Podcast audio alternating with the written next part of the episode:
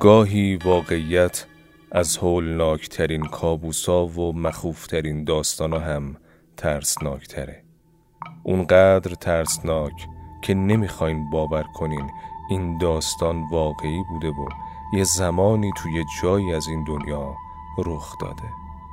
اما این داستان واقعیه، درست مثل داستان خود ما که اگه کسای دیگه‌ای بشنون شاید فکر میکنن این دیگه امکان نداره، ولی ما دیدیم، ما تجربهش کردیم و ما هر روز زندگیش میکنیم.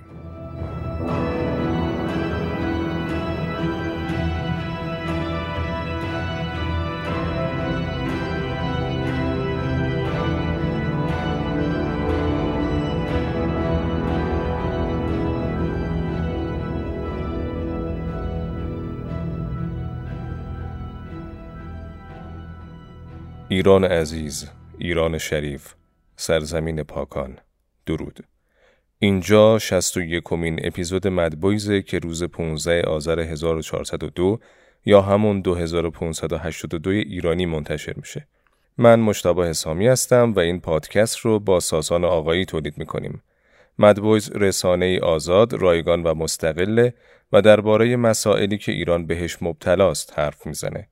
پادکست ما رو توی کست باکس بشنوید و با سابسکرایب به کانالمون اپیزودهای جدید رو از دست ندین. مدبویز افزون بر کست باکس تو تموم پادگیرهای دیگه از جمله گوگل پادکست تا اپل پادکست و کانال تلگرامی مدبویز در دسترس شما هست.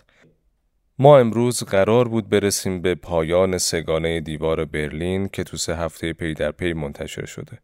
اما همونجور که در ادامه می‌بینین مجموعه دیوار برلین تبدیل به چهار قسمت شد. صادقانه چون ساسان نتونست از برخی جزئیات مهمش چشم بپوشه. بنابراین ما تو این اپیزود سومین قسمت از این چهارگانه رو با هم دنبال می‌کنیم و هفته آتی به پایان داستان می‌رسیم.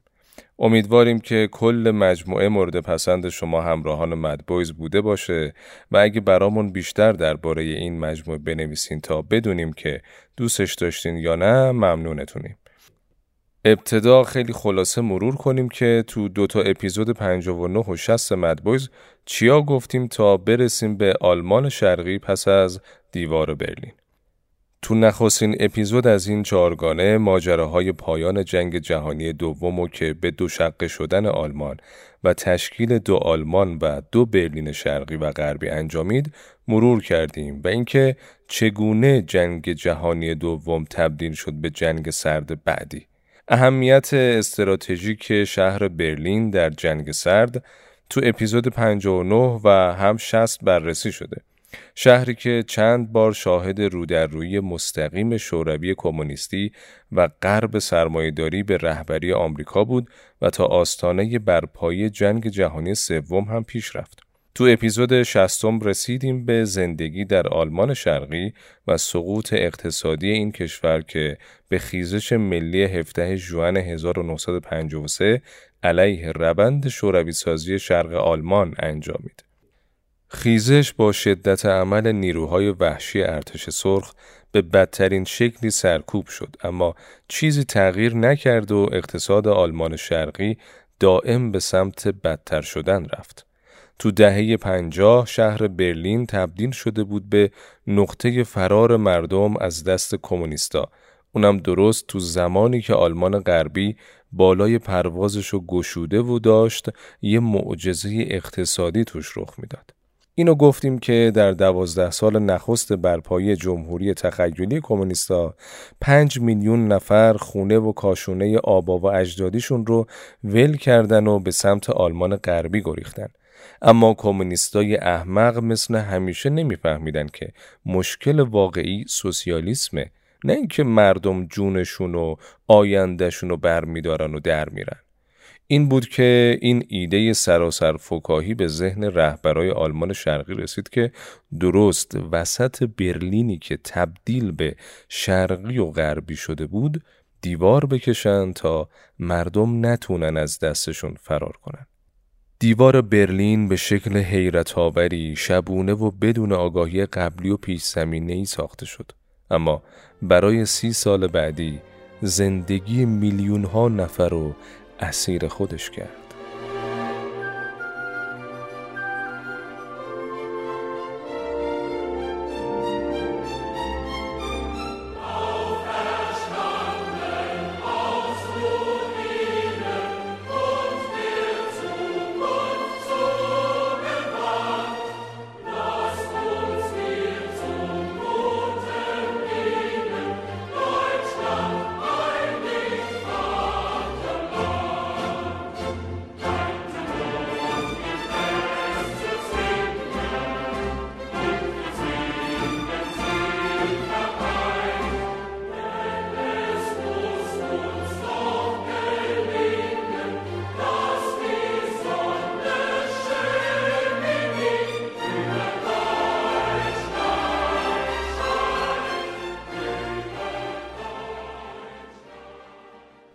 دیوار رو کشیدن تا کمونیسم پیش از این که سرزمینی خالی از سکنه براش باقی بمونه بتونه جلوی فرار مردم رو بگیره و البته امید داشتن که این دوره موقته و وقتی سوسیالیسم واقعا کار کنه اون وقت این سیل مهاجرت از سوی غرب به شرقه که راه میفته. جالب بود. این توهم و عیناً مارکوس ولف رئیس سرویس اطلاعات خارجی آلمان شرقی تو کتابش اعتراف کرده که تو اپیزود قبلی شنیدینش. ولف البته تو این توهم تنها نبود. اولبریشت رهبر رژیم که تو دوره اون دیوار به پا شده گفته بود کار سازنده سرنوشت رقابت دو نظام را تعیین خواهد کرد و در نهایت این سوسیالیسم است که به خاطر راندمان کاری بالاتر بر سرمایه داری غلبه خواهد کرد. مثل تمامی نظامای بسته و چپ، آمارای اقتصادی آلمان شرقی هم یه مشت دروغ به هم پیوسته بود. نمونهش همین که اولبریشت زمانی از راندمان کاری بالاتر حرف میزد که بهره‌وری نیروی کار تو آلمان شرقی بیست و پنج درصد از غرب پایین‌تر بود. اون مثل تمام چپا البته هیچ وقت به آرزوش نرسید و ندید که بالاخره سوسیالیسم یه جایی جواب بده. پس از ساختن دیوار برلین به هدایت خروشف فکر میکرد که به موفقیت سیاسی تو بلوک شرق دست پیدا کرده. اما به مرور دیوار برلین اونقدر مورد استهزا و تمسخر قرار گرفت که تبدیل به یه بی‌آبرویی برای اولبریشت شد. تو اپیزود شصتم گفتیم که اولبریشت یه استالینیست تمام عیار بود و هرچی به سمت پیر شدن میرفت احمق‌ترم میشد و دنبال سوسیالیستی کردن بیشتر جامعه منزوی و اقتصاد فروپاشیده آلمان شرقی بود.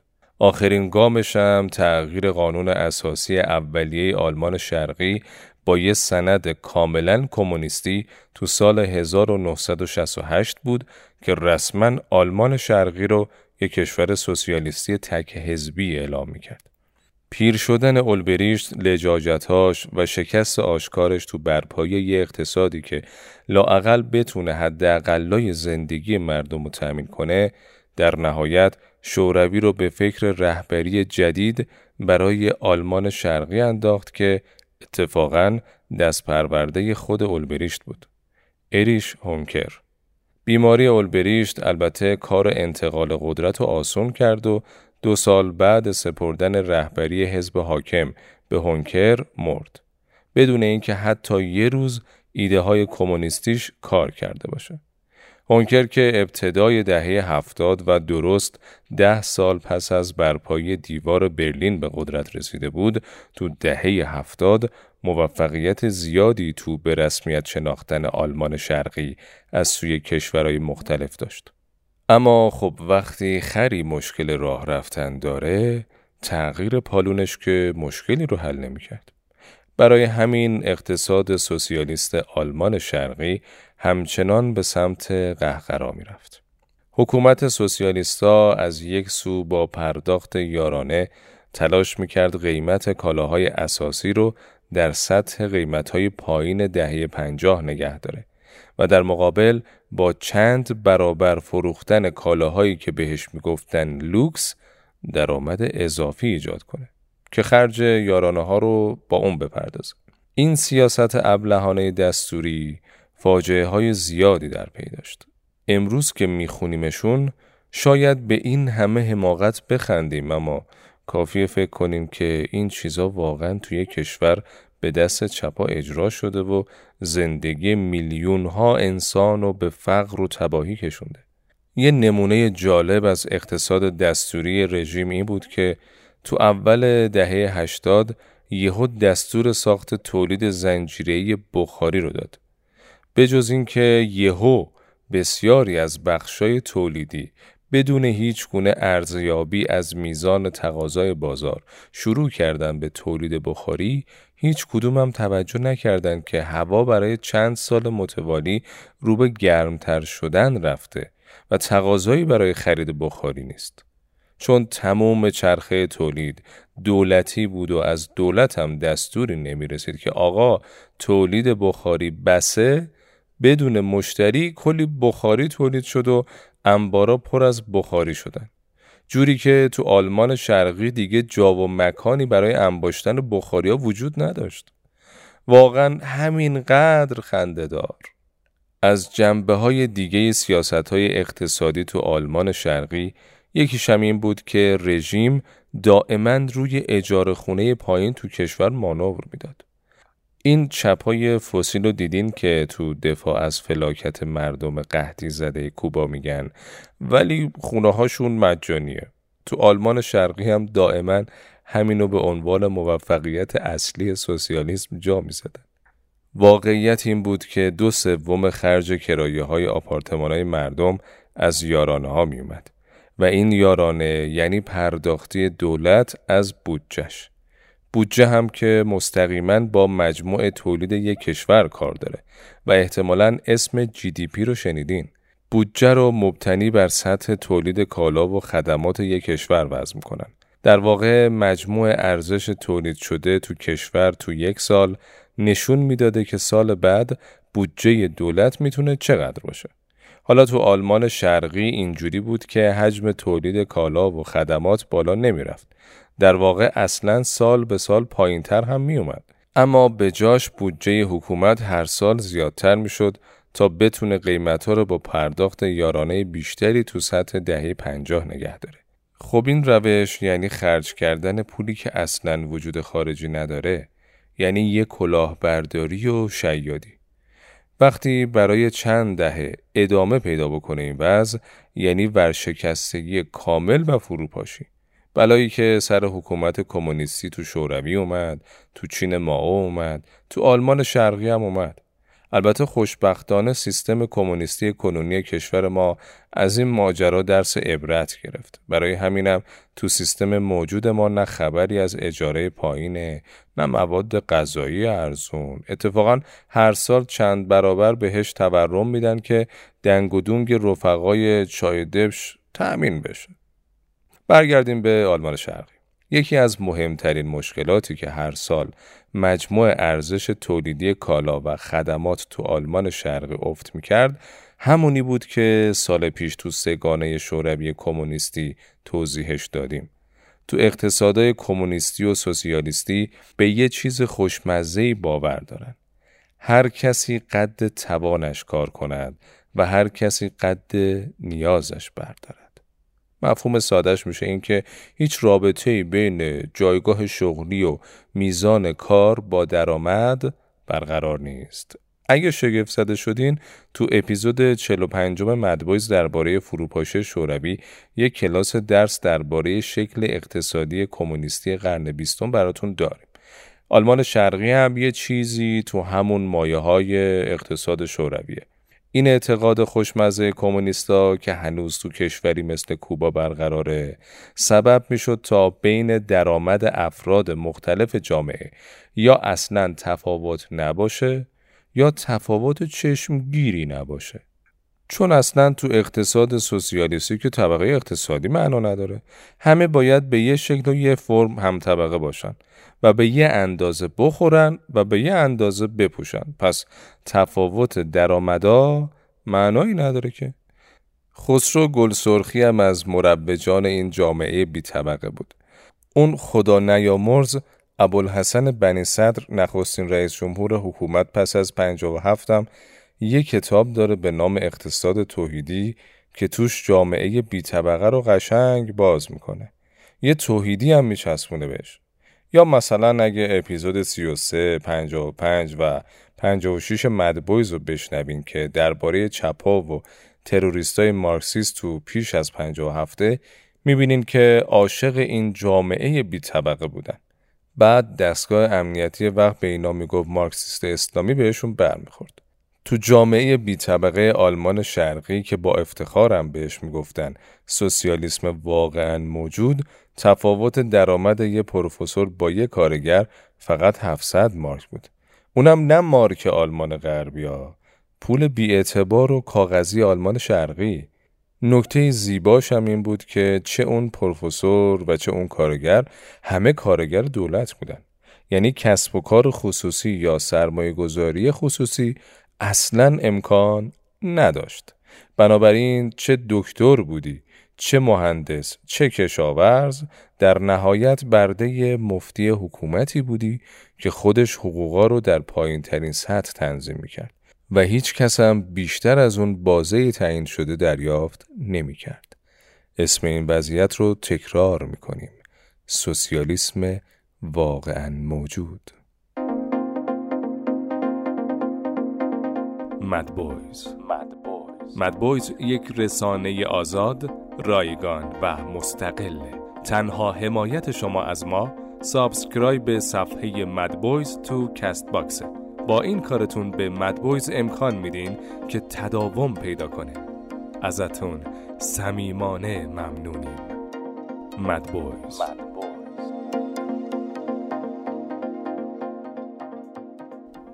مردم همواره نسبت به کسانی که می توانستند از کشور خارج شوند به شدت حسادت می کردند. طب سفر در این کشور بدون مسافر تند بود. تعداد سفرهای سیاحتی و تفریحی من حتی به اندازه دانشجویان آمریکایی طبقه متوسط هم نبوده و این نکته ایست که گزارشگران و مفسران غربی هنگام بحث در مورد زندگی اعضای طبقه برتر آلمان شرقی آن را فراموش می‌کنند. من با وجود تمام امتیازهایی که داشتم، هیچگاه از پرادو، موزه بریتانیا یا موزه لوور دیدن نکرده بودم. همه ما زندگی محدودی داشتیم. من این امتیاز را داشتم که صاحب آپارتمانی خوب، اتومبیل و راننده باشم و به دعوت دیگر سرویس‌های مخفی در بلوک شرق تعطیلات خوبی در دیگر کشورها داشته باشم. اما تمام این امتیازات فقط در ارتباط با شغل و موقعیت اجتماعی هم بود و در نهایت تنها از سختی‌های زندگی مردم معمولی در کشورم معاف بودم. مارکوس ولف، رئیس سرویس اطلاعات خارجی آلمان شرقی، در کتابش به خوبی دو نکته رو آشکار میکنه. یکی این که افرادی که جزئی از سیستم و بچهای بالا بودن امتیازهای ویژه‌ای نسبت به مردم عادی داشتن و دوم این که با وجود تمام این امتیازام با سطح زندگی یه مقام بلندپایه‌ای رژیم کمونیستی به سطح زندگی مردم عادی توی نظام سرمایه‌داری نمی‌رسید.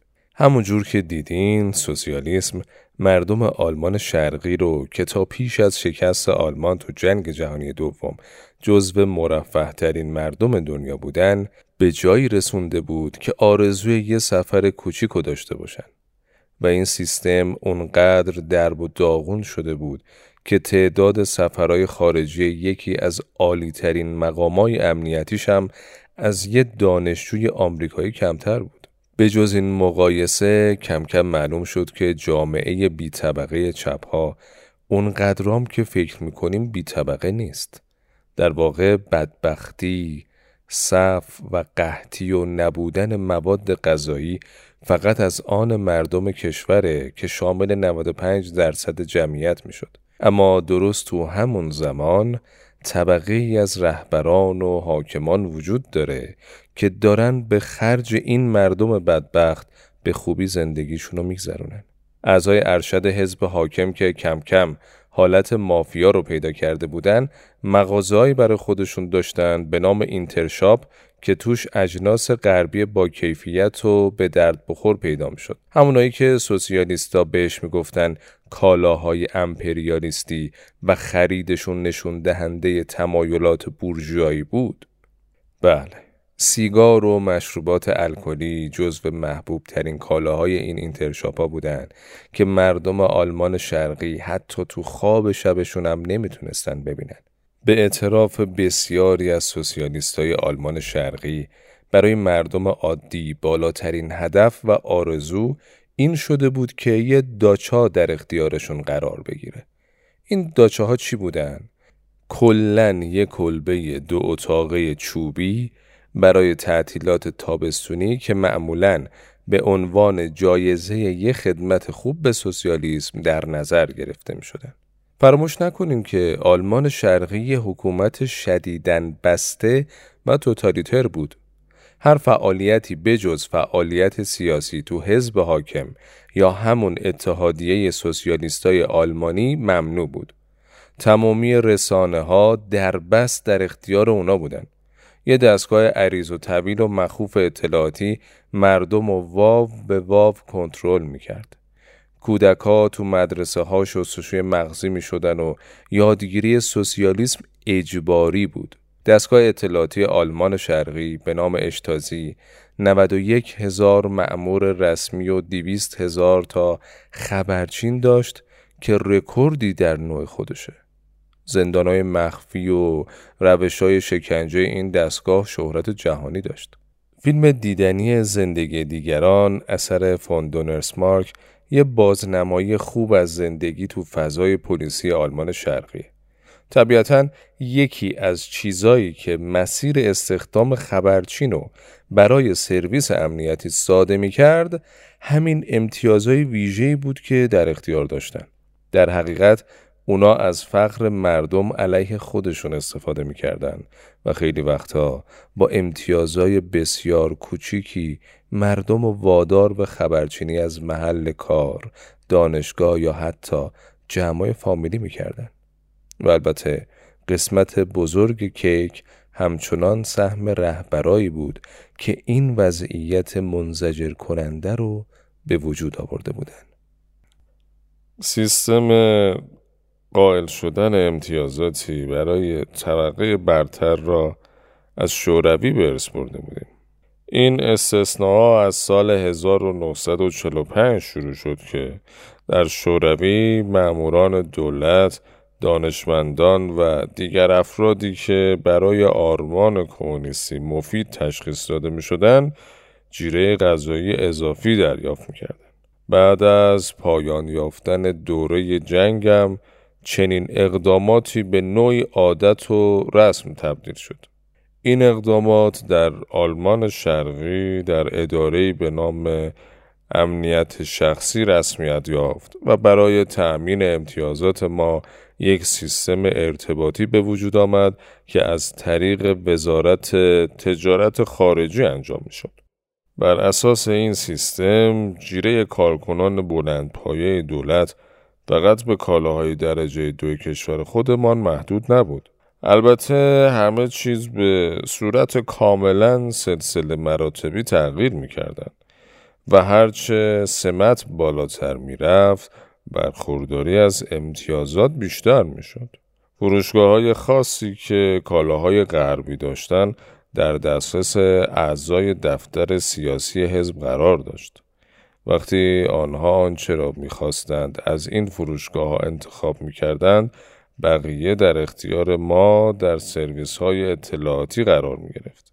وزارتخانه‌ها و دفاتر بازرگانی هم پس از ما سهم خود را دریافت می‌کردند. من بیش از آن ضعیف بودم که تمامی این امتیازات را رد کنم و سالها بعد نیز در پاسخ به سوالات دانشجویان به این ضعف خود اعتراف کردم. آنها با این پاسخ من کاملا قانع شدند، زیرا درک می‌کردند که اگر چنین امتیازاتی به انسان ارائه شود نفس او چه حالی پیدا خواهد کرد. البته اگر از چشم دستگاه می افتادم، تمامی این مزایای شغلی یک شبه ناپدید می شد.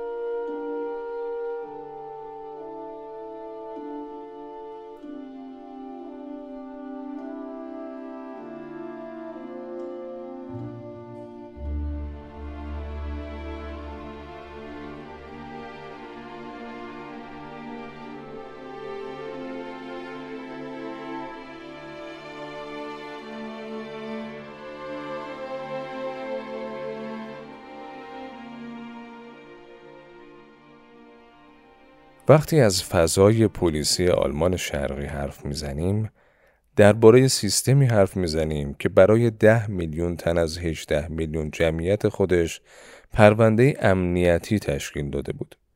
به این معنا که تقریباً هر فرد پانزده تا شصت ساله‌ای تحت نظر بود. اشتازی تا آغاز دهه هفتاد به مدلی که اولبریشت دوست داشت اداره میشد. یک سیستم امنیتی خشن و استالینی که هیچ پرهیزی از سرکوب وحشیانه، بازداشت‌های طولانی و اعدام افراد نداشت. نمونه عملکرد روشن این سیستم رو تو سرکوب خیزش ژوئن هزار و نهصد و پنجاه و سه بیان کردیم. اما وقتی هونکر جانشین رئیسش شد، به فکر تغییری تو این سیستم علنی و بی‌محابا افتاد. تا هزار و نهصد و هفتاد به جز بلوک شرق هیچ کشوری از جمله ایران پادشاهی آلمان شرقی رو به رسمیت نشناخته بود. یعنی در عمل اونا وجود داشتن، اما وجود سیاسی از نظر جهانیان نداشتن. برای داعیه دار سوسیالیسم این خیلی سنگین بود، به ویژه که آلمان غربی روابط دیپلماتیک به شدت گرمی با هم جا داشت و در عمل جانشین آلمان پیش از جنگ به شمار می رفت. هدف هونکر تغییر این وضعیت و به رسمیت شناختن حکومتشون از سوی کشورهای بیشتری تو دنیا بود. پس طبیعتاً باید جلوه های خشونت و استبداد سوسیالیستای حاکم بر آلمان شرقی رو پنهون می کرد تا قضیه خیلی رو نباشه و کشورهای مختلف دنیا از متهم شدن به همکاری با یه ناقض حقوق بشر نترسن. این بود که اشتازی قاعده ای رو به وجود آورد به نام سزتسون. خلاصش میشه تکنیک آزار و اذیت روانی، تجزیه و فروپاشی فرد. با این متد جدید که تقریباً مشابهش تو دهه‌های هفتاد و هشتاد تو عموم کشورهای دیگه کمونیستی هم انجام شد، تصمیم گرفتن به جای آزار و اذیت آشکار که با محکومیت قابل توجه بین المللی همراهه، دست به آزار و اذیت روانی و خاموش قربانیانشون بزنن. با این روش هر کسی که اشتازی دشمن طبقاتی میدونستش یا حتی در مزان اتهام رسمی هم نبود، بلکه شک داشتن این تو دلش به سوسیالیسم خیلی معتقد نیست، هدف قرار می گرفت. چطوری؟ اینکه زندگی براشون بدون اینکه قربانیا بفهمن چرا، سخت‌تر و سخت‌تر می شد. سزتسون به عملیات ردیابی جانبی و خاموش کردن دشمن بدون اینکه متوجه بشه هدف یه عملیات منظم امنیتیه اشاره داره. وقتی فرد خاصی هدف این عملیات قرار می گرفت، مامورای اشتازی به روانشناسی فرد و موقعیت زندگی شخصی و شغلیش رو می آوردن تا بتونن نقطه های ضعفی پیدا کنن یا بسازن و طرفو خرد یا به قول خودشون تجزیه کنن. این استراتژی موذیانه و خاموش شامل طیف گسترده‌ای از روش‌ها مثل نظارت، ارعاب، شایعه پراکنی، دستکاری روانی، خرابکاری و حتی آسیب فیزیکی بود. افراد بی مقدمه و بی دلیل از سر کارشون اخراج می شدن. اگه در رابطه ای بودن که به اون وابستگی زیادی داشتن، مامورای اشتازی بر سر راه طرف مقابل حاضر می شدن و با اغوای پارتنر طرف تلاش می کردند رابطه عاطفی فرد قربانی فرو بپاشه. در موردایی حتی فرد مورد علاقه رو به عنوان جاسوس استخدام کردن که تو فیلم زندگی دیگران یه نمونهش رو میتونین ببینین. برای تخریب رابطه ها گاهی حتی نامه های عاشقانه جعلی می نوشتن، طرح یه خیانت رو بازسازی می کردن و خلاصه رابطه فرد رو به بنبست می کشوندن. افراد هدف که عموماً نویسنده ها و هنرمندا و روشنفکرا بودن، ناگهان از جامعه های کاری خودشون رونده می شدن. انواع و اقسام شایعه ها درباره فساد اخلاقی و اقتصادیشون به راه می افتاد. اگر داستانی می نوشتن، خریداری براش نبود. اگر طرح نمایشنامه یا فیلمی داشتن، هیچ وقت سرمایه گذاری پیدا نمی کردن. افراد قربانی ترور شخصیتی، تخریب و منزوی می شدن و به آرومی نامشون از همه جا پاک می شد. دردناک این که قربانی‌ها بیشتر وقتا هیچ وقت از منبع مشکلات خودشون آگاه نمی شدن. بخشنامه یک ممیز هفتاد و شیش اشتازی که در ژانویه هزار و نهصد و شصت و هفت برای مأمورای این سازمان صادر شده، این روش‌ها رو توصیه کرده. تخریب سیستماتیک شهرت، تصویر و اعتبار افراد بر اساس اطلاعات واقعی و قابل تأیید به همراه اطلاعات نادرست به شکلی معتبر و غیر قابل انکار، در نتیجه بی‌اعتبار شدن فرد. مهندسی سیستماتیک شکست‌های اجتماعی و حرفه‌ای هدف برای تضعیف اعتماد به نفس افراد، ایجاد شک و تردید در مورد چشم‌انداز در آینده، ایجاد بی‌اعتمادی و سوءظن متقابل در گروه‌ها، قطع یا جلوگیری از ایجاد روابط متقابل درون یک گروه. هوبرتوس کنابه، مورخ آلمانی که چند اثر درخور توجه درباره کشورهای کمونیستی بلوک شرق داره، سزتسون رو اینجوری توضیح میده: اشتازی بیشتر از روشی استفاده میکرد که به راستی شیطانی بود. نامش سزتسون بود. ترجمه این کلمه دشوار است، زیرا در اصل به معنای تجزیه زیستی است، اما در حقیقت این یک توصیف کاملا دقیق است. هدف آن از بین بردن پنهانی اعتماد به نفس افراد بود، به عنوان مثال از طریق آسیب رساندن به شهرت آنها با سازماندهی شکست در کار و از بین بردن روابط شخصی آنها. با توجه به این موضوع، آلمان شرقی یک دیکتاتوری بسیار مدرن بود. اشتازی تلاش نکرد همه مخالفان را دستگیر کند. ترجیح می‌داد آنها را فلج کند و توانست این کار را انجام دهد، زیرا به اطلاعات شخصی تمام مردم و بسیاری از شرکت‌ها و گروه‌ها دسترسی داشت. وقتی شما سازمانی داریم که برای نزدیک به دو سوم جمعیت کشور پرونده تشکیل داده، بدون اینکه اکثریت مطلق این افراد حتی بفهمند زیر نظرن، باید به روش‌های عجیب و غریبی تو جمع‌آوری اطلاعات متکی باشین و اشتازی سرآمد این کار بود، حتی بهتر از کاگبه که اصلاً خودش اشتازی رو به وجود آورده بود. به جز لشکر دویست هزار نفره خبرچینا، مامورای اشتازی تقریباً تو هر دیواری تو آلمان شرقی یه سوراخی برای شنود، فیلم برداری و امثال این کارا ایجاد کرده بودن. این از یه طرف براشون قدرت اطلاعات بالایی ایجاد میکرد، از یه طرف مردم رو بیشتر و بیشتر میترسوند، چون به درستی فکر میکردن که همیشه و تحت هر شرایطی تحت تعقیبن. جان کولر، روزنامه‌نگار آمریکایی آلمانی، فضای پلیسی آلمان شرقی رو این گونه گزارش میکنه. قاعده اشتازی یک پلیس مخفی به ازای هر صد و شصت و شش آلمانی شرقی بود. وقتی خبرچین‌های معمولی اضافه می‌شوند، این نسبت‌ها بسیار بیشتر می‌شوند و به حداقل یک جاسوس به ازای هر شصت و شش شهروند می‌رسد. وقتی تعداد تخمینی خبرچین‌های پاره وقت اشتازی را هم بر آمار بیفزاییم، نتیجه وحشتناکی است. یک راپورچی به ازای هر شش و نیم شهروند. بیدلیل نبود که فرض می‌کردیم در یک میهمانی ده دوازده نفره شام حداقل یک خبرچین اشتازی حضور دارد. شاخک‌های اشتازی مانند یک هشت پای غول‌پیکر همه جنبه‌های زندگی را بررسی می‌کرد. اشتازی تو قیاس با کاگبه با جمعیتی بسیار کوچکتر روبرو بود. بنابراین بی‌جهت نیست که فضای پلیسی آلمان شرقی حتی از خود شوروی هم پیشی گرفته بود.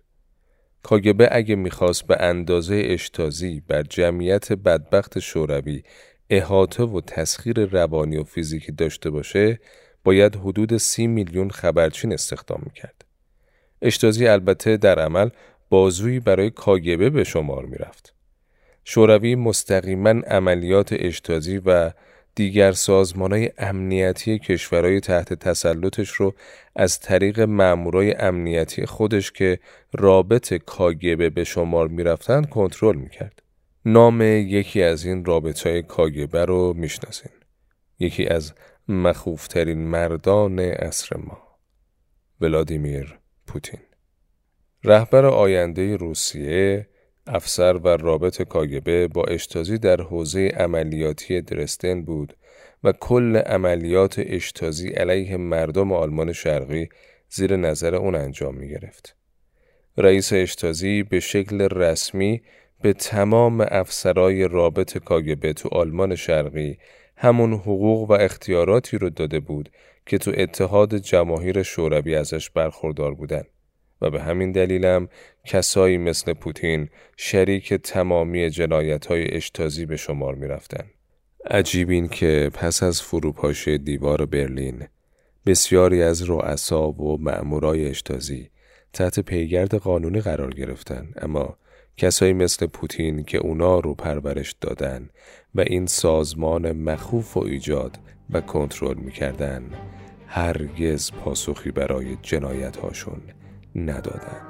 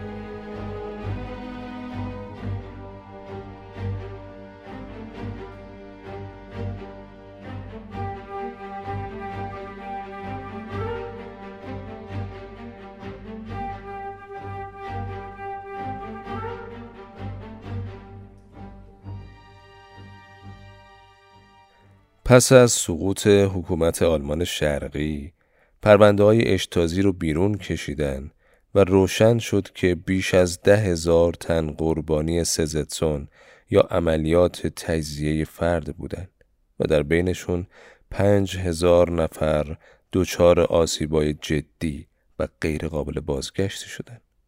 عموم این آسیبای غیرقابل بازگشت مربوط به بخشی از عملیات تجزیه فرده که اشتازی از روش‌های عمومی فراتر می‌رفت و رسماً عملیاتی برای نابودی روانی و گاه فیزیکی فرد تدارک می‌دید.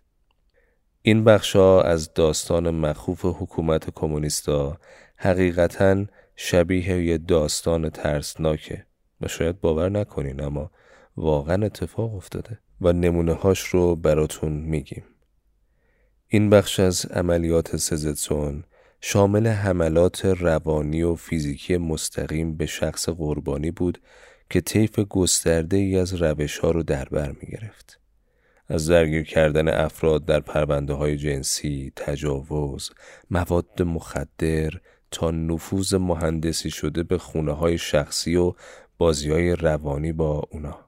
یه نمونه ولف بیرمن، ترانه‌سرا و آهنگساز مخالف حکومت سوسیالیستی بود که اشتازی دختری زیر سن قانونی رو بدون اینکه مشخص باشه این تومه از سوی اشتازی طراحی شده بر سر راهش قرار داد تا بعد خیلی عادی به جرم برقراری ارتباط جنسی زیر سن قانونی مورد تعقیب قضایی قرار بگیره. افراد دیگه‌ای بودن که به جرمای طراحی شده دیگه‌ای مثل حمل مواد مخدر هدف تعقیب قضایی قرار گرفتن. بی اون که معلوم باشه پشت طراحی این پرونده ها اشتازی قرار داره. سزتسون فراتر از این هم می رفت و همون جوری که از نامش پیداست مستقیم تجزیه روانی فرد و هدف قرار می داد. برای این بخش از عملیات مستقیم از تکنیک های رواننگاری استفاده می شد تا شخصیت فرد و خودش به کلی فرو بپاشه. توی این موردا مأمورای اشتازی افزون بر کارزار بدنام کردن فرد که در فضای شغلی و خانوادگی قربانی را مینداختن و از بین بردن فضای کاری و روابط شخصی هدف به شکل مشخصی بازیای روانی رو طراحی می‌کردن تا فرد توانمندی‌های ذهنی خودش درک واقعیت و همه چیز رو از دست بده. در زمانایی که نبود به خونه قربانی نفوذ می‌کردن و چیزایی رو تغییر می‌دادن. مثلا ناگهان یه تصویر از دیوار خونه فرد ناپدید می‌شد. جای برخی اساسیه رو تغییر می‌دادن. زنگ هشدار ساعت رو عوض می‌کردن. گاهی چای فرد با چای دیگه‌ای تغییر می‌کرد و همه اینا به شکل منظم و هدفمند توی دوره طولانی انجام می‌شد تا فرد احساس دیوانگی کنه. مجموعه این تکنیک‌ها رو امروزه گسلایتینگ میگن که اشاره داره به فریبکاری و دستکاری افکار یک شخص برای یک دوره زمان طولانی و پیوسته. گسلایتینگ اونقدر ادامه پیدا میکنه که قربانی اعتبار فکر خودش، تعقل و توانایی درک واقعیت و استدلال صحیح بودن وقایع اتفاق افتاده رو زیر سوال میبره و در نهایت ذهن فرد هدف گرفته شده سفید میشه و در فقدان درک رویدادهایی که در پیرامونش میگذره ناچار به تکیه و پیروی از فرد یا سیستم میشه که عملیات گسلایتینگ روش اجرا کرده. تو آلمان شرقی هم وقتی افراد با چنین شیوه بیرحمانه‌ای روبرو می‌شدن، فکر می‌کردن دارن عقلشون از دست میدن و در بسیاری از موردا نتیجه عملیات خودکشی قربانی بود. اشتازی همچنین از روش‌هایی مثل آسیب رسوندن به اموال، خرابکاری خودروها و انجام درمان‌های پزشکی نادرست عمدی استفاده می‌کرد. سلاح دیگه اشتازی اشعه ایکس بود. در موردایی که اونا نیاز به حذف فوری مخالف خودشون داشتن به شکل پنهانی و بدون برجای گذاشتن سرنخ از پرتوی اشعه ایکس به عنوان جنگ افزاری مخفی علیه قربانی استفاده می‌کردند و دست کم سه مخالف سرشناس رژیم به فاصله کمی از هم بر اثر سرطان‌های به وجود اومده با منشأ اشعه ایکس از بین رفتن. اشتازی البته تنها درون مرزهای آلمان شرقی فعالیت نداشت. اونا نوک پیکان سرویس اطلاعاتی و جاسوسی شوروی به شمار می‌رفتن چون درست در مرز جهانی جنگ کمونیسم و سرمایه‌داری قرار داشتن. شهر برلین در تمام دوران این جنگ قلب عملیات جاسوسی تو اروپا به شمار می رفت. به شکلی که حدود هشتاد مؤسسه جاسوسی با شبکه‌های مختلف و سازمان‌های مخفی تو این شهر فعالیت داشتند و با نقابای مختلفی فعالیت می‌کردند، از شرکت‌های لوله‌کشی یا صادرکننده مربا گرفته تا اداره‌های علمی و تحقیقاتی. اشتازی تقریباً از تمامی روش‌هایی که گفتیم برای عملیات جاسوسی گستردش تو آلمان غربی و دیگر بخش‌های اروپا هم استفاده می‌کرد. قلب تپنده این عملیات جاسوسی سرویس اطلاعات خارجی آلمان شرقی بود که مارکوس ولف رئیس اون معرف حضورتون هست. چندین بار معرفیش کردیم و از کتابش بخشایشو خوندیم. رومئو یکی از نقشای محوری دفتر اطلاعات خارجی بود. مردایی که برای اغواگری آموزش میدیدن و هدفشون زنایی بود که تو دستگاه‌های مهم آلمان غربی کار میکردن. یکی از این عملیات‌ها دفتر صدر اعظم آلمان غربی کنراد آدنایر رو هدف قرار میداد. این عملیات به عنوان یکی از نمونه‌های حقه‌های کثیف اشتازی قابل بررسیه. ولف تصمیم میگیره تا یکی از رومئوهاش رو با نام مستعار فلیکس به آلمان غربی بفرسته تا بلکه بتونه کسی رو به دام بندازه.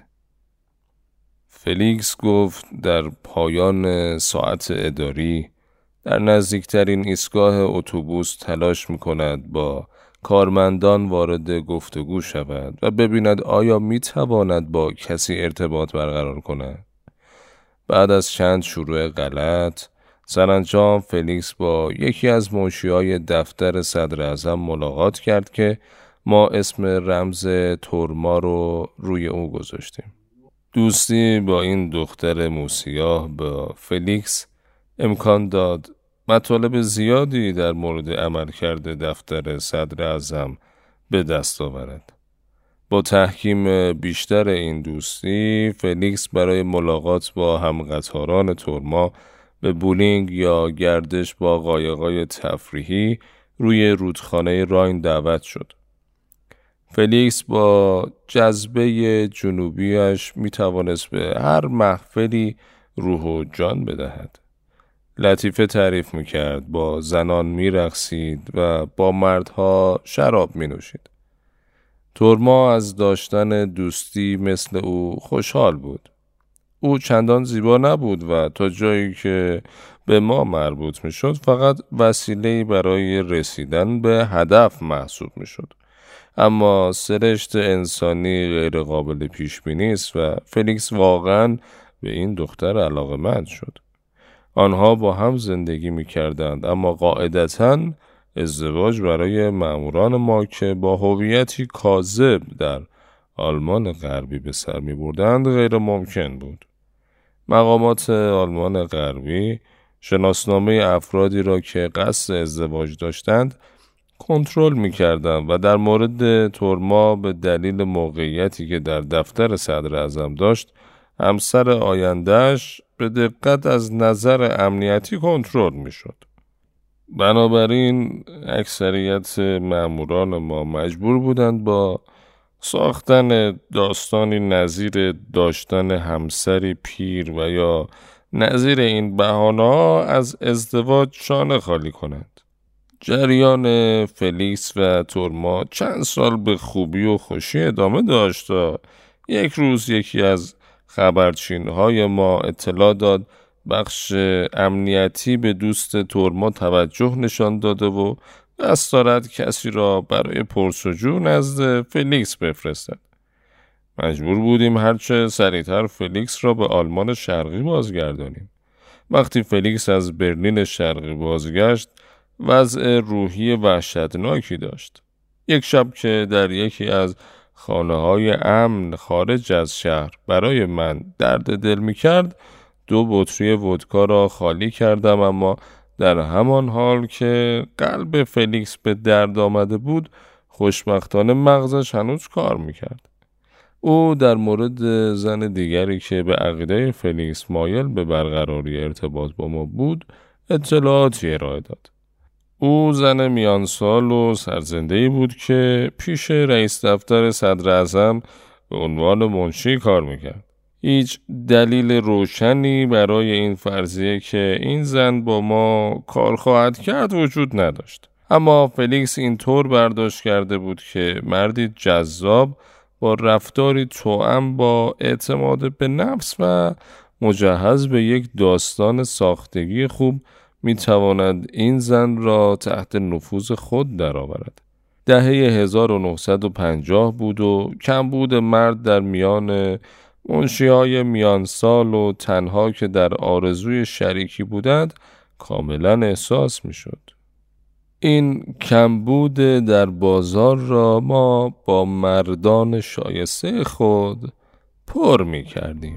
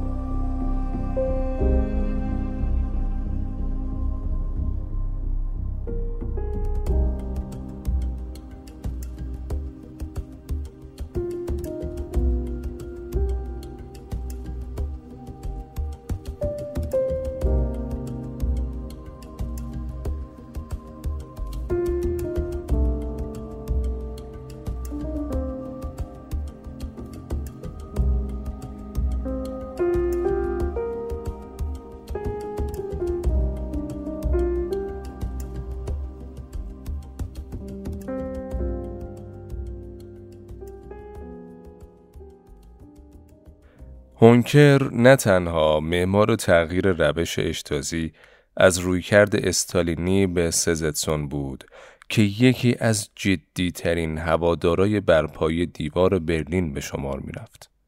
بنابراین وقتی به قدرت رسید، استحکامات دیوار برلین رو توسعه داد و تجهیزات مرگباری روی اون نصب کرد. هدف این بود که هیچ کس از دست کمونیسم زنده فرار نکنه. اما نه اشتازی و نه دیوار پاسخ مشکل واقعی آلمان شرقی نبود. در حقیقت هیچ کدوم هر چقدر هم مهیب و مرگبار نمیتونستن مشکلی که سوسیالیسم به وجود آورده را حل کنن. اقتصاد کار نمیکرد و مردم گرسنه بودن. برای چنین کشوری میشد چیکار کرد؟ خود حکومت سوسیالیستی یه روش جالب پیدا کرده بود که بعداً به دست عزیزای دیگری هم توسعه پیدا کرد. گروگانگیری. به مرور فهمیدن که میشه افرادی که قصد فرار از دیوار برلین رو دارن بازداشت کنن و به جای زندانی کردن طولانی که هزینه‌ش هم میفته رو دوش حکومتشون، اینا رو با مارک آلمان غربی تاق بزنن. خب عموم آلمانیای اسیر شده تو دست گماشته‌های شوروی خانواده‌ای یا بستگانی هم پشت دیوار برلین داشتن که حاضر بودن بابت پس گرفتنشون از دست سوسیالیسم واقعاً موجود پول خرج کنن. در ابتدا که این روند فروش زندانی آغاز شد، موردهای خاص و ویژه‌ای رو در بر می‌گرفت که بیشتر به فساد خود مقام‌های امنیتی و قضایی برمی‌گشت. اما از سال هزار و نهصد و شصت و چهار اونقدر وضعیت مالی آلمان شرقی رو به قهقرا رفت که رسما یه طرحی رو تو حکومت برای فروختن زندانیای سیاسی به آلمان غربی آماده کردن به نام خونبهای زندانیان. اندریاس آپلیت، مؤلف و تاریخدان، دربارش اینجوری میگه: بین سالهای هزار و نهصد و شصت و چهار تا هزار و نهصد و هشتاد و نه حدود سی و سه هزار و هفتصد و پنجاه و پنج زندانی سیاسی و دویست و پنجاه هزار نفر از بستگان آنها در ازای مجموعاً سه و نیم میلیارد مارک آلمان به آلمان غربی فروخته شدند. هر دو طرف از این معامله سود می بردند. آلمان شرقی به این دلیل که به ارز آلمان غربی نیاز داشت و آلمان غربی به خاطر این که می‌خواست آلمانی‌ها را از زندان‌های ضد بشری آلمان شرقی نجات دهد. زندانی‌ها افزون بر مارک آلمان غربی در برابر کالاهایی مثل قهوه، مس و نفت نیز مبادله می‌شدند اما هیچ کدوم از دو طرف حاضر نبودن هیچ وقت درباره‌اش حرف بزنن. حکومت سوسیالیست‌ها به این دلیل که نمیخواست ضعیف به نظر برسه و آلمان غربی بابت اینکه نمیخواست به چشم حامی مالی رژیم کمونیستی دیده بشه. بابت همینم عملیات خونبهای زندانیان پنهانی انجام میشد و زندانیان تو راهروهای تاریک راه‌آهن زیرزمینی مبادله میشدن. برخی هم در اتوبوس‌هایی که با پلاک قابل تعویض از مرز رد میشدن. اقتصاد افلاسگرایی که سوسیالیست‌ها به راه انداخته بودند به جایی رسیده بود که برای گذراندن امور حکومت خودشون مجبور به فروش زندانیا می‌شدند. از این نظر بین اولبریشت و هونکر تفاوتی وجود نداشت. هر دو رهبر آلمان شرقی به چشم می‌دیدند که کشور در گرداب اقتصاد چپگرا از بین رفته، اما دست نمی‌کشیدند. نرخ رشد اقتصادی کشور به عنوان مهمترین شاخصه‌ای که توضیح میده اقتصاد یک کشور داره چطور کار میکنه هر دهه کمتر و کمتر میشد. تو دهه آخر عمر حکومت آلمان شرقی رشد اقتصادی حتی به نیم درصد هم نمیرسه که یعنی سقوط کامل یک اقتصاد. کافیه اینجا نگاهی به آمارا داشته باشیم. جمعیت آلمان غربی تقریباً سه و نیم برابر آلمان شرقی بود، اما مردمش از یک اقتصاد یک تریلیون دلاری با شش برابر تولید ناخالص داخلی بیشتر از آلمان شرقی بهره مند بودند. درآمد سرانه هر فرد تو آلمان غربی با شصت و دو میلیون جمعیت نزدیک به شانزده هزار دلار بود و حتی اگه آمارای خود حزب حاکم آلمان شرقی رو قبول کنیم درآمد هر فرد تو کشور تحت حکومت اونا با وجود جمعیت پایین دو سوم هر شهروند آلمان غربی بود. به بیانی هر شهروند آلمان شرقی در ماه تنها هفتصد و پنجاه دلار درآمد داشت. این وضعیت ماهیت واقعی بلایی بود که سوسیالیسم واقعاً موجود سر مردم آورده بود.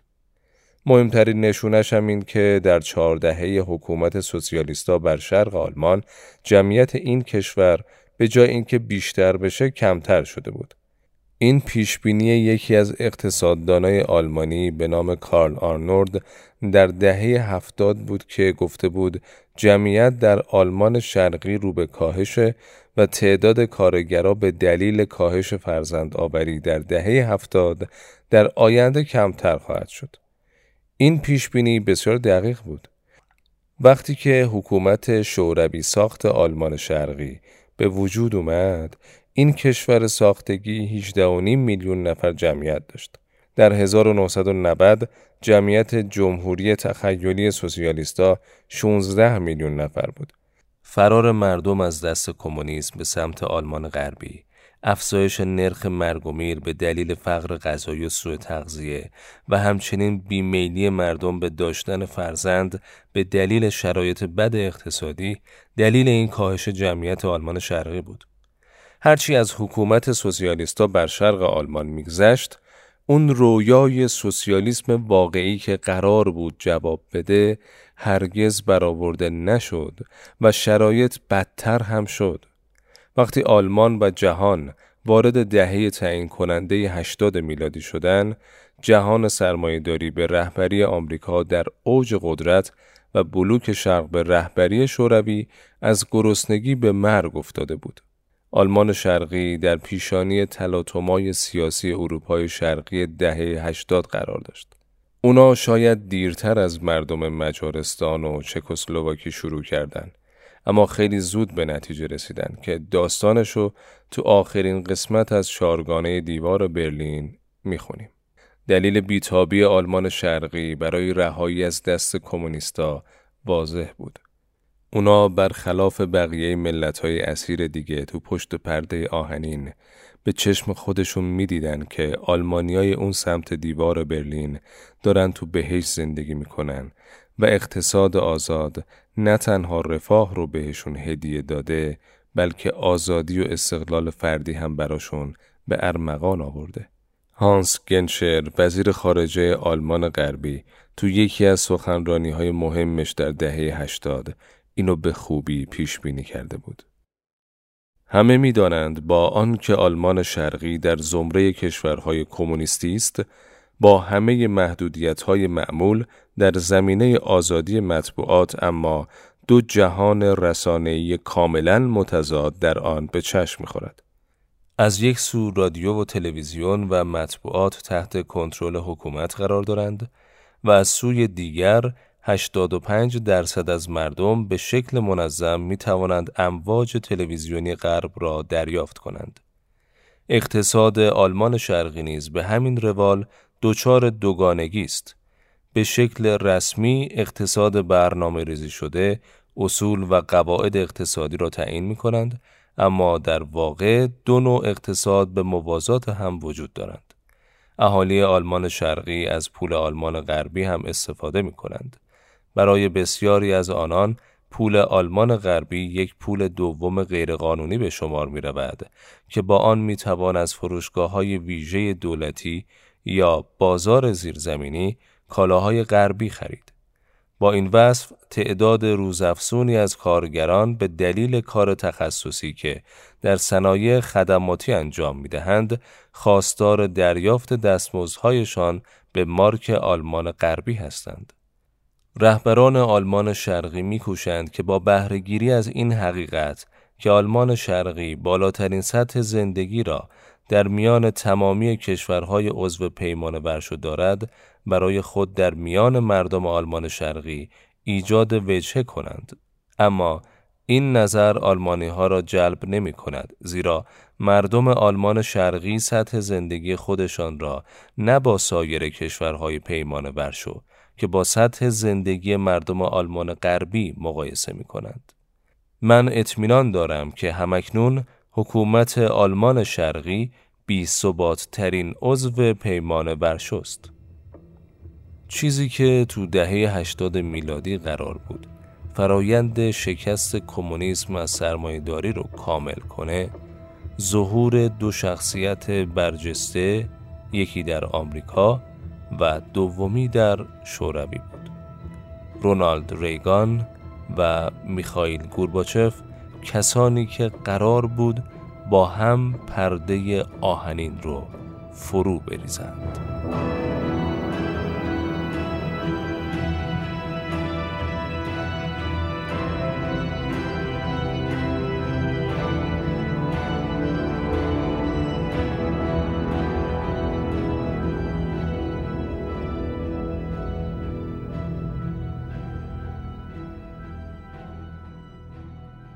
به پایان شصت و یکمین اپیزود مدبویز و سومین قسمت از چهارگانه دیوار برلین رسیدیم.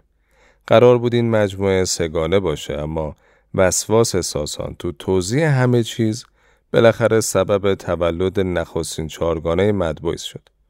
اگر هم چندان با این موضوع حال نکردین، بهتون این قولو میدیم که مدبویز برای چهارمین هفته متوالی هفته آینده هم منتشر بشه و آخرین قسمت مجموعه دیوار برلین با پرداختن به فروپاشی دیوار به پایان برسه.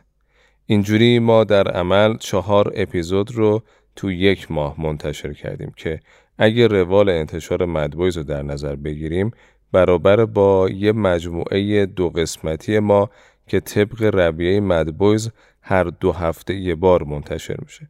همچنان امیدواریم با مدبویز بمونین و شنیدن ما رو به دیگران هم توصیه کنید. ساده ترین راه دسترسی به مدبویز کست باکس و سابسکرایب کانالمون رو هم فراموش نکنید لطفاً. ما رو همچنین میتونین تو تمام پادگیرهای دیگه بشنوین و توی توییتر و اینستاگرام هم نظراتتون درباره مدبویز رو بنویسین. خبر خوب این که به زودی تو سایت مدبویز هم میتونین شنونده پادکست خودتون باشین. قسمت شصت و دوم پسران دیوانه استثناءن چهارشنبه هفته آینده بیست و دوم آذر هزار و چهارصد و دو یا دو هزار و پانصد و هشتاد و دو ایرانی منتشر میشه و به شکل معمول تأخیرای کوچوکمون تو زمان انتشار رو ببخشین. دلیلش وسواس روی متن و اجرای با کیفیت. روزای چهاردهم و بیست و یکم آذر روزای مهمی تو تاریخ ایرانه. روز چهاردهم آذر هزار و سیصد و سه ورود تنها و با هیبت رضا شاه به شهر اهواز هیمنه شیخ خزال رهبر فتنه تجزیه جنوب ایران رو در هم میشکنه و سبب تسلیم رسمی اون بدون در کردن حتی یه تیر به دولت مرکزی میشه. خزال روز چهاردهم آذر نامه تسلیم ملتمسانه رو به مجلس شورای ملی تلگراف میکنه و به این ترتیب نقشه تجزیه ایران با خفت زیادی به پایان میرسه. روز بیست و یکم آذر هزار و سیصد و بیست و پنج هم ارتش شاهنشاهی ایران فتنه دیگه‌ای رو با ورود قهرمانانش به تبریز در هم میشکنه. این بار گماشته‌های استالین به قصد جداسازی تبریز قهرمان و مهاباد دلاور دسیسه‌ای برپا کردند که با فرمان محمد رضا شاه و عمل شجاعانه ارتش شاهنشاهی تارومار میشن.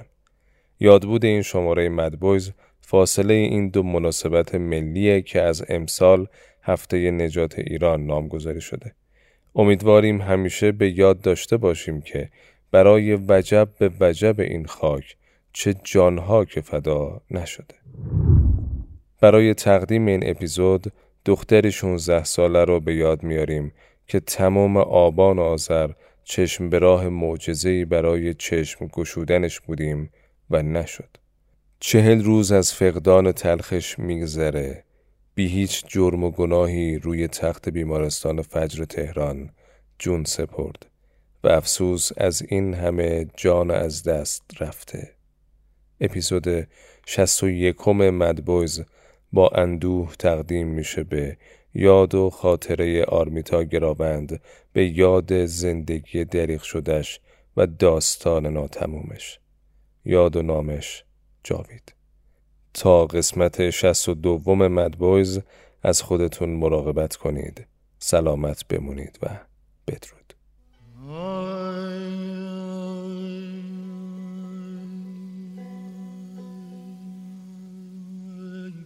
کشته خاطرم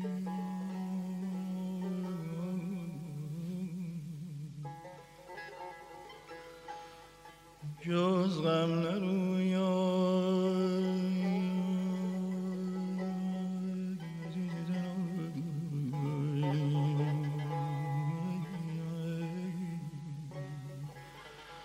به باغم جز گله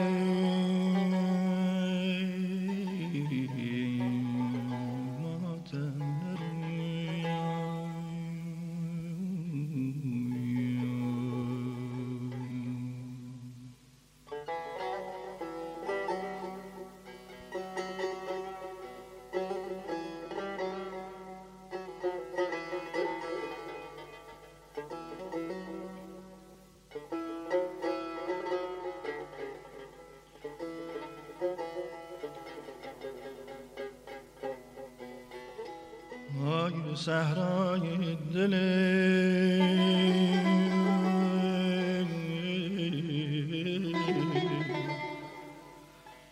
بی حاصل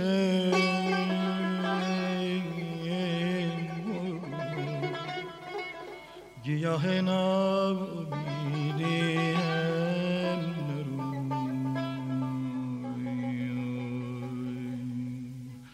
همان ایده lay lay lay lay lay خدای دل دل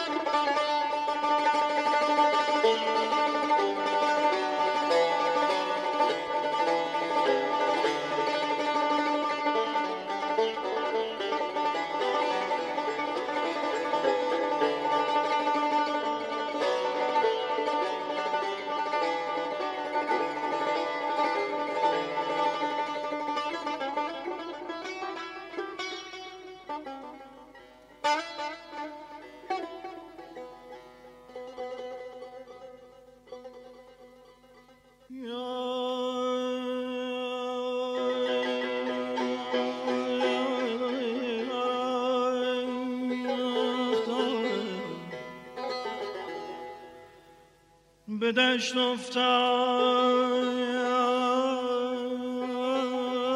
مجنون، آخ به دشت افتاد مجنون، زار و دل